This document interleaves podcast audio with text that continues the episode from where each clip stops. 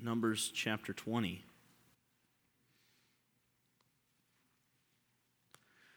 How many times have you heard patience is a virtue from your parents?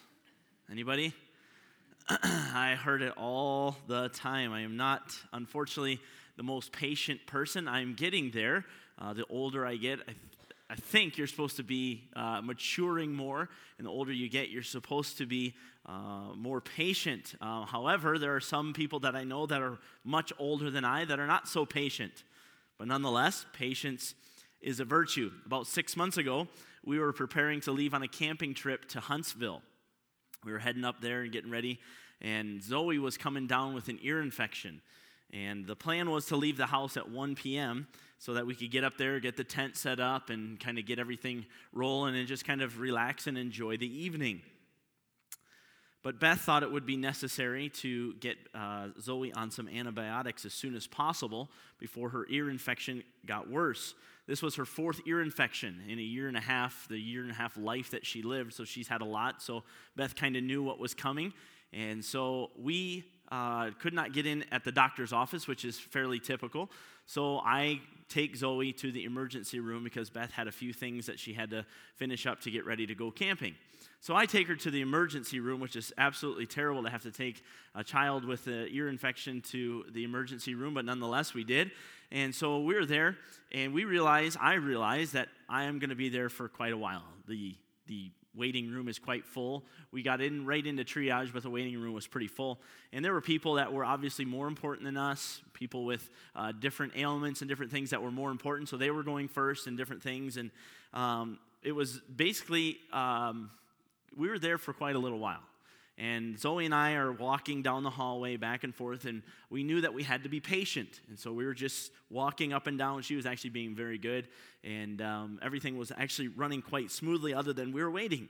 We sat there for some, for some time, and there was this older fellow that had come in after us, and he was not patient at all.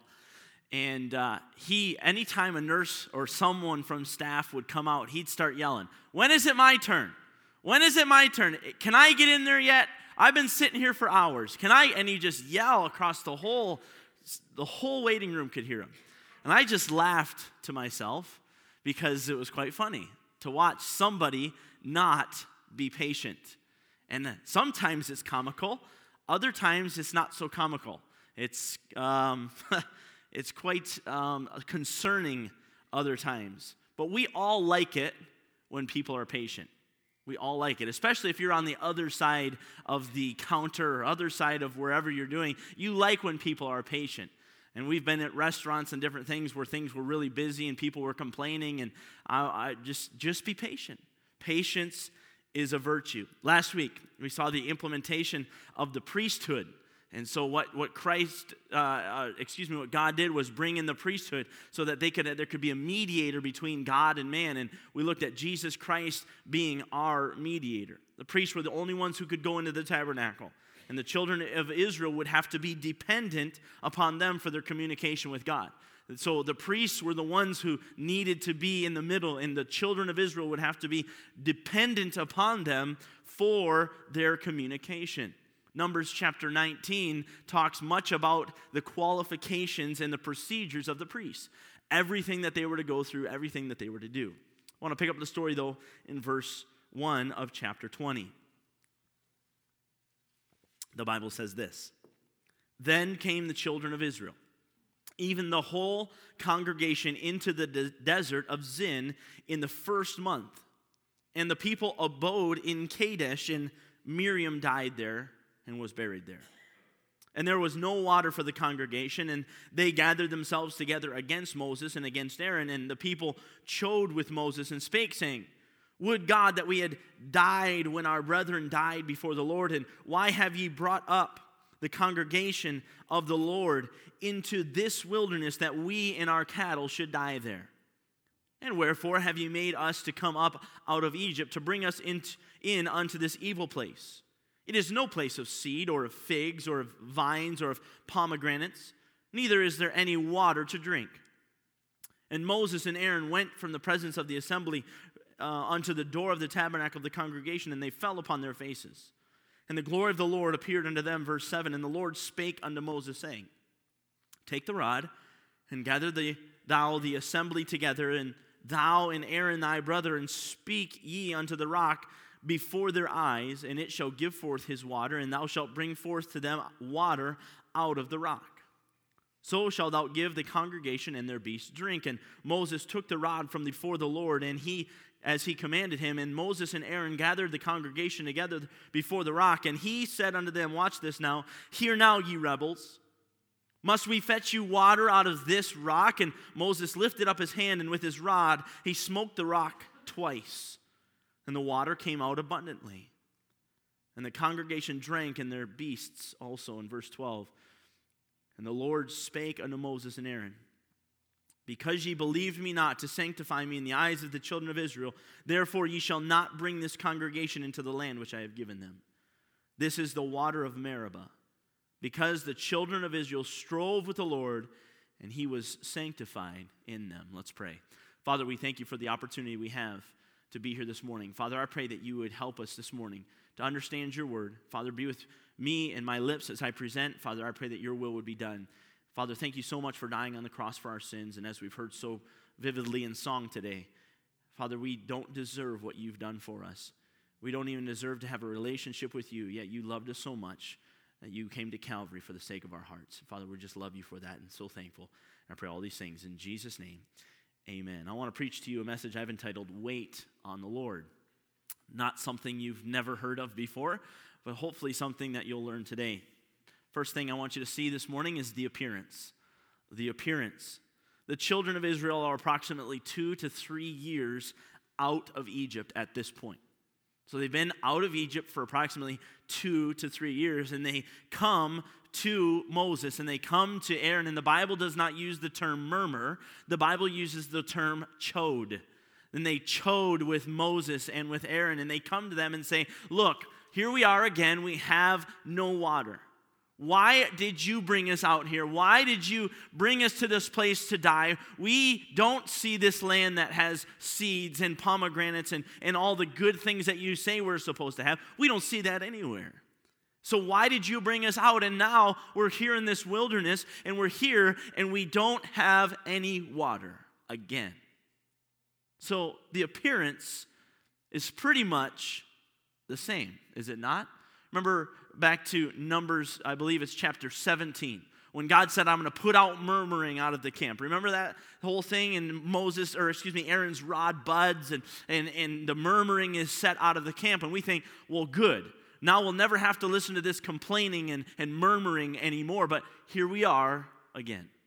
Right smack dab in the middle of them saying much the same thing that they said in Numbers chapter 16 and Numbers chapter 17 almost the exact same thing. The appearance looks very similar to all of the assemblies that were before.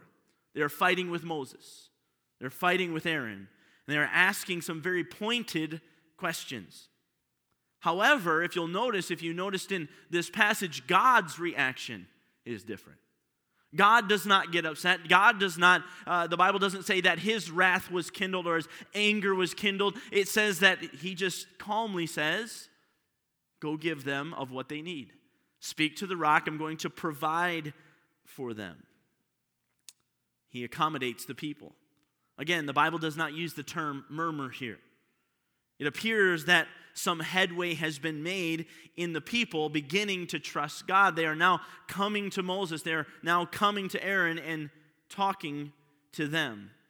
And very simply, the, the instructions were simple there was nothing major to do here. Moses was to take the rod that he had done so many things with before. He had split the Red Sea with. He had, he had smote a rock before and water came out. And all, he's done so many things with this rod. And he's to take that rod and he's to go before this rock and he's to speak to the rock. And water would come out and they would be able to feed, or excuse me, they would be able to water themselves and their cattle. He was to do this in front of the people. Get everybody in front of you and, and do this. I, I want them to see who it is that is providing for them. By all accounts, this was almost identical to every other time before. Would you agree? Looks pretty much the same. And I hope you're thinking, I thought we were done with this. I hope that's what you're thinking. It was pretty much the identical story. They would complain, God would supply. They would complain, God would supply. They would complain, God would supply. Also, this is not the first time, as we mentioned before, that God has provided water out of a rock. It's the exact same thing. There's very little different about that, but this is very important to understand that visually, on the surface level, this looks no different than anything else before. Which leads me to my second point the annoyance. The annoyance. Look at verse 9. Chapter 20 and verse 9. The Bible says, And Moses took the rod from before the Lord as he had commanded him. And Moses and Aaron gathered the congregation together before the rock. And watch this. And he said unto him, Hear now, ye rebels. Must we fetch you water out of this rock? And Moses lifted up his hand, and with his rod he smote the rock twice. And the water came out abundantly, and the congregation drank, and their beasts also. Humans like to see progress, right? We all like to see progress. We like to see everything going well. We like to see that if we're going to start working out, we like to see us losing some weight, right? We all like progress. We like if we're going to cook something, we want to see it progressing along. If it's not, if you put a chicken in the oven and it's not progressing, there's probably something wrong with the oven. We don't like that. If we put dishes in the dishwasher and the dishes come out as dirty as they were when they went in, we don't like that. We like progress. We like to move along. We like to do something and look back. And, and, and this is the uh, funnest thing I think about being a farmer is you could look back and you could say, look how many fence posts I put in. As a pastor, you can go, well, I wrote three messages this week, and yeah, I don't I mean, you kind of just look back and go, there's not much progress that you can physically see, but we like to see physical progress. And I don't think that's unnatural. I don't think that's wrong. We don't like to think it's not working. We don't like to think that we need to change something. You see, when something doesn't go according to plan or something's not progressing along as we think it should, then we think we need to do something. We need to change something. We need to, to, to, to, come in and, and change something so that we can get that progress moving again. We are like that. We think sometimes that if things are not progressing, we need to become more passionate. We need to be louder or, or, or something to those to that effect. I believe Moses is in that position here. He's annoyed by what's going on. He sees what appears to be the same thing happening over and over and over again. And in his mind, maybe he's thinking, I thought that this murmuring was gone. I thought that we wouldn't have any more of this. And he appears to get a little bit annoyed here. He yells at them. He he gets frustrated. He takes the rod, and instead of speaking to the rock, out of his frustration, he, he yells at the people, calls them rebels, and starts hitting the rock, and he hits it twice. Now, before we get too hasty in saying, How dare he do such a thing? How dare he disobey God in such a small way?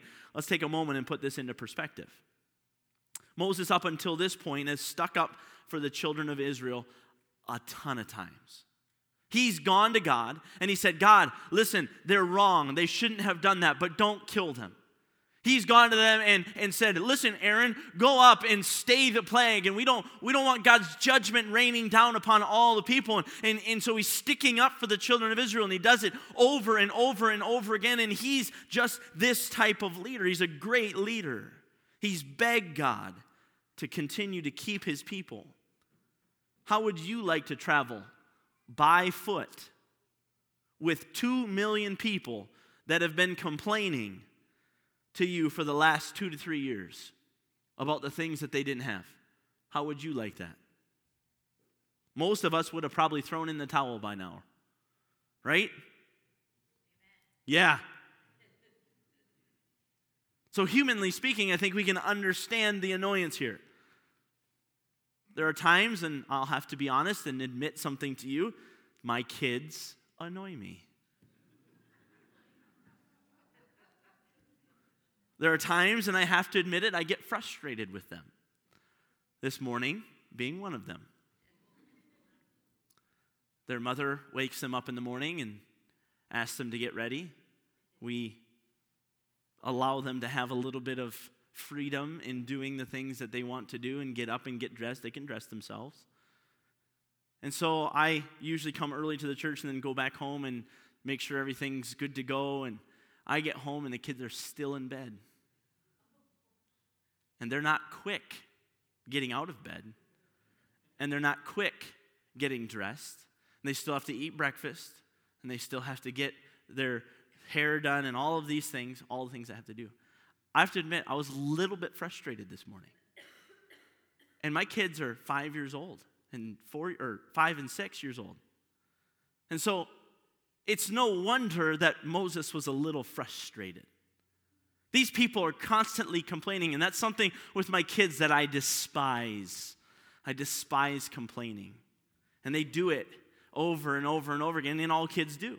I just don't like that. But yet, here we are. Here we are in this position, and Moses is frustrated and he's, he's annoyed that this same congregation of people, this same group of people, is still complaining, is still giving God the, the what for, so to speak, and saying, What are you bringing us out into this wilderness for? We, you said you were going to take us into the promised land, and here we are with no water again. So I think we can understand the annoyance that Moses had here. We all get annoyed. But the third thing I want you to see is the atrocity. Don't get too excited. This is my longest point. What's the problem here? What's the what's we, we can see that the appearance looks the same. We can see we can understand his annoyance. So what's the big deal? Why is this such an atrocity? Why is this such a bad thing that Moses and Aaron now cannot enter into the promised land? That's their punishment. Why is this so bad? Look at verse 12 with me, if you would. And the Lord spake unto Moses and Aaron. Watch this. And he says, Because ye believed me not to sanctify me in the eyes of the children of Israel, therefore ye shall not bring this congregation into the land which I have given them. So, because Moses did this, he would not be able to enter into the promised land with the children of Israel. Can I ask you a question? Who else was not able to enter into the promised land? Think about Aaron. Yes, we understand that. This is Moses and Aaron God's talking to. Who else was not able to enter into the promised land? Let me take you back just a few short years. They're standing at Kadesh Barnea. They're getting ready to go into the promised land. They send 12 spies into the promised land. They go look and they come back, and 10 spies say, It's bad. We don't we can't go in there. We can't do this. We can't go up. And they decide as a congregation of people, we will not go up and take it. What does God say? You will not go into the promised land. You're going to wander in the wilderness for 40 years until every one of you are dead, and then your children will go up. So, who else wasn't allowed to go up? The entire older congregation of the, of the children of Israel. Why? We've already discussed this. Why? Because they believed not in God. They didn't trust in Him. They didn't trust the Lord. So, what was Moses' sin? Let's look there again in verse 12. What was the atrocity here? And the Lord spake unto Moses and Aaron, here it is, because ye believed me not because ye believed me not to sanctify me in the eyes of the children of Israel. Therefore, you will not go up. Moses' sin and Aaron's sin was that he believed not God and did not sanctify God before the people. Now, what does that mean? I don't, I don't, under, I necessarily don't understand how he didn't believe God. I mean, he went up to the rock. And he, he, he hit it. I mean, obviously, you don't just hit a rock and water starts coming out of it. Trust me, I've tried. I used to hit rocks all the time. You just don't, that's not the first thing that happens when you hit a rock. Water doesn't come gushing out of it. So, did God do a miracle here or not? Yes. So, what's the problem? How is this still a problem? Go to Numbers 27 with me. Numbers 27.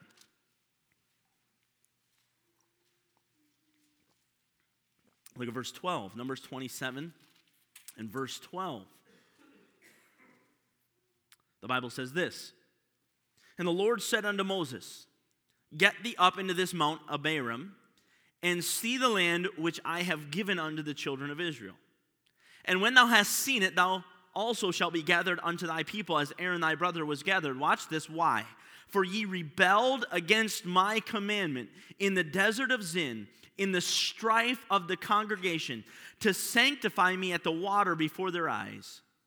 That is the water of Meribah and Kadesh in the wilderness of Zin. You getting any more information?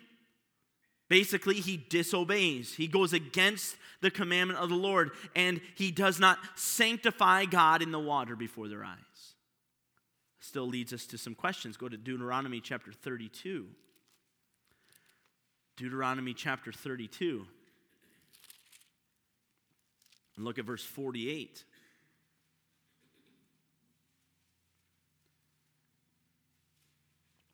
Deuteronomy 32 and verse 48, the Bible says this. And the Lord spake unto Moses that selfsame day, saying, Get thee up into this mountain Abarim, unto Mount Nebo, which is in the land of Moab, that is over against Jericho, and behold the land of Canaan, which I give unto the children of Israel for a possession, and die in the mount whither thou goest up and be gathered unto thy people, as Aaron thy brother died in Mount Hor and was gathered unto his people. Why? Because ye trespassed against me among the children of Israel at the waters of Meribah Kadesh, in the wilderness of Zin, because ye sanctified me not in the midst of the children of Israel. So it wasn't so much that God didn't do a miracle, it was that he disobeyed and that he sanctified not the Lord. He did not sanctify God before the people. Again, remember, up until this point, God has been trying to get the children of Israel to trust Him. They have this trust issue. They don't want to trust leadership. They want to murmur against leadership and they want to do what they want to do and they want to have control and they're not willing to give it up. And so God says, Listen, I want to be your God. I want to provide for you. I want to sustain you. I want to give you what it is you need. I want to give you much more than what you need. God does not want them to trust themselves or trust any other leadership but Him. God is trying to separate Himself as a provider unlike any other, one that can give them anything they ever wanted or needed. He stopped the murmuring, He established a priesthood, but Moses did not sanctify God in the eyes of the people. Say, Pastor Jones is still just a little bit confused. I want to take you to one more passage. That's Psalm 106. And I hope this will clear things up for you. Psalm 106, verse 32. Psalm 106, verse 32.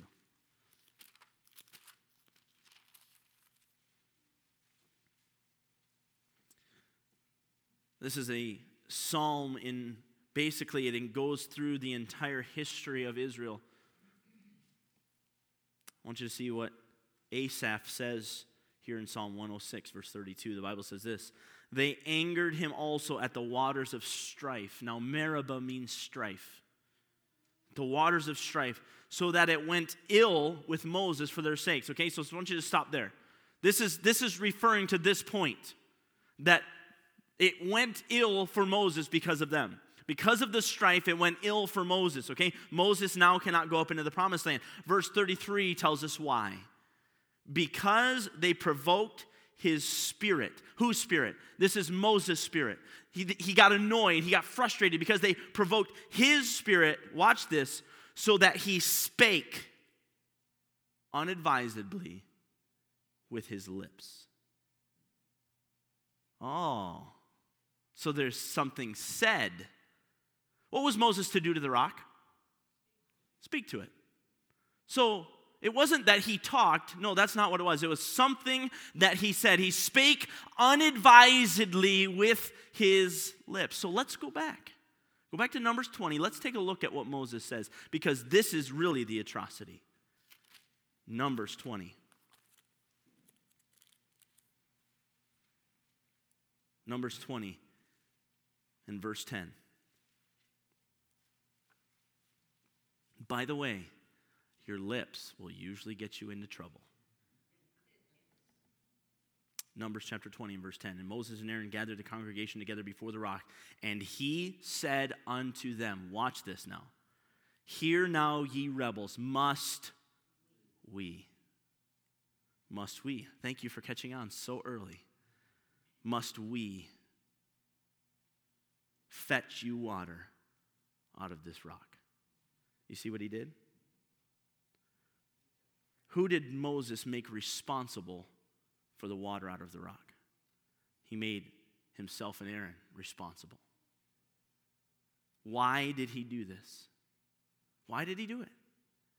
Psalm 106 tells us it was because he was frustrated they, they, they provoked his spirit. He was annoyed. He was, he was looking at the circumstance and saying, Listen, this is exactly the same thing that we've had countless times, and it's the exact same thing, and I'm frustrated. And out of that frustration, he says something that he shouldn't. And in his anger, he lashes out and he takes the glory away from God and puts it on himself, really unadvisedly. Did he mean to do that? Was he like, oh, I'm going to take God's glory away? No, he wasn't. He was frustrated, he was annoyed by it all. So, what's the point of all this? I want to show you the application. This would be short. There are times in our lives when we're trying to conquer something. We can look at St. Thomas and say, We're going to try and conquer St. Thomas. We're going to try and reach St. Thomas for Christ. We can do it through Christ. Maybe it's your finances. I'm going to get my finances in order. I'm going to do things the way that God wants me to. I'm going to start tithing and I'm going to start giving an offering and I'm going to start doing some of those things. Or it's maybe it's my marriage. I'm, I'm going to do what's right in my marriage and I want to see my marriage change or my relationship, whatever it might be. I want to, I want to change this. I want to conquer. There are times when we do everything that the Lord requires of us and we still are not seeing any results. You ever been there? I want you to think about something. Trusting God means relying on His timing. Trusting God means relying on His timing. So often, circumstances appear to remain the same. Listen, it just doesn't seem like my spouse is changing. Just doesn't seem like my finances are coming in the way that they should. It just doesn't seem like St. Thomas is being won like it should. And we can get annoyed by that. And it's so easy to do, and it's so understandable because we don't see change. But can I challenge you? Don't stop trusting because if you do what Moses did, he stopped trusting God. He stopped. He said, Listen, God, I see you're not doing anything here. You told me that murmuring was gone back in Numbers chapter 17. I know it's gone. You said it. I've trusted you. And now I have to take things into my own hands. Oh, be so careful. By this alone, because he did not sanctify and he spake unadvisedly with his lips. Be careful. He was not able to go into the promised land, something that he had been promised for so long. I want to take you over to Isaiah chapter 40. Famous passage of Scripture, Isaiah chapter 40. Look at verse 28.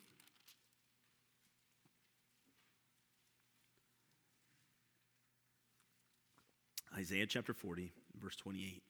The Bible says this Hast thou not known? Hast thou not heard that the everlasting God, the Lord, the creator of the ends of the earth, fainteth not? Neither is weary. Do you, do you not understand that God's not feigning? God, God is continuing, He's steadfast. There is no searching of His understanding. He giveth power to the faint. And to them that have no might, he increaseth strength. Even the youth shall faint and be weary. And the young men shall utterly fail. Verse 31 But they that wait upon the Lord shall renew their strength. They shall mount up with wings as eagles. They shall run and not be weary. They shall walk and not faint. Folks, wait on the Lord. You get most of us get weary in waiting. Most of us do. We don't like it. We don't like sitting. We don't like uh, seeing the same thing happen over and over and over again. But God is saying, listen, you still have to trust me. Trusting God means that we must rely on His timing. This is so hard because we're so reliant upon results. So reliant upon results. But if we're not careful, we can thwart what God is trying to do. Again, Moses is in a position to really let God shine and really let, I mean, how was the world created? It was spoken into existence. God's trying to get them back to a place where they completely trust him and he just just speak to the rock. And he doesn't. He takes God's glory away from him. He doesn't wait for God to do what he needs to do. Again, a quick illustration. Abraham is promised a son. He's promised a son that would give him the seed as the sands of the seashore. And he's waiting, and he's waiting, and he's getting a little bit annoyed, and he keeps seeing the same thing over and over and over again. But finally, he decides to take something into his own hands, and he takes Hagar and goes in unto her and has a child by her. Uh oh. And now we see the results of that. Had he just waited. Folks, trusting God means relying on His timing. There are times you want to control. There are times you want to say, All right, God, if you're not going to do it, I will. Don't do that. Do what God asks you to do. We must trust God completely. We must allow Him to do the work of conquering. We must be patient. We must wait for His timing. Don't get frustrated. Don't get annoyed if nothing seems to change. You don't know what God's doing underneath the surface. Just continue to let God work and just do what He asks you. He wants you to conquer more than you do. You realize that? God promised them this land. He wants them to take it more than they want it.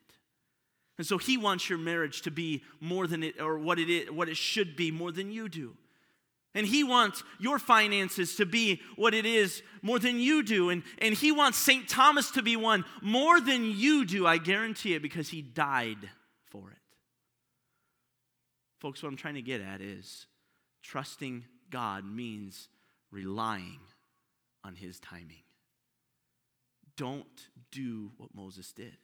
His sin was that he did not sanctify the Lord because he put the glory upon him and he was going to take charge of this thing because the appearance looked the same. Be very careful, but continue to trust God even when it doesn't seem like things are going the right way.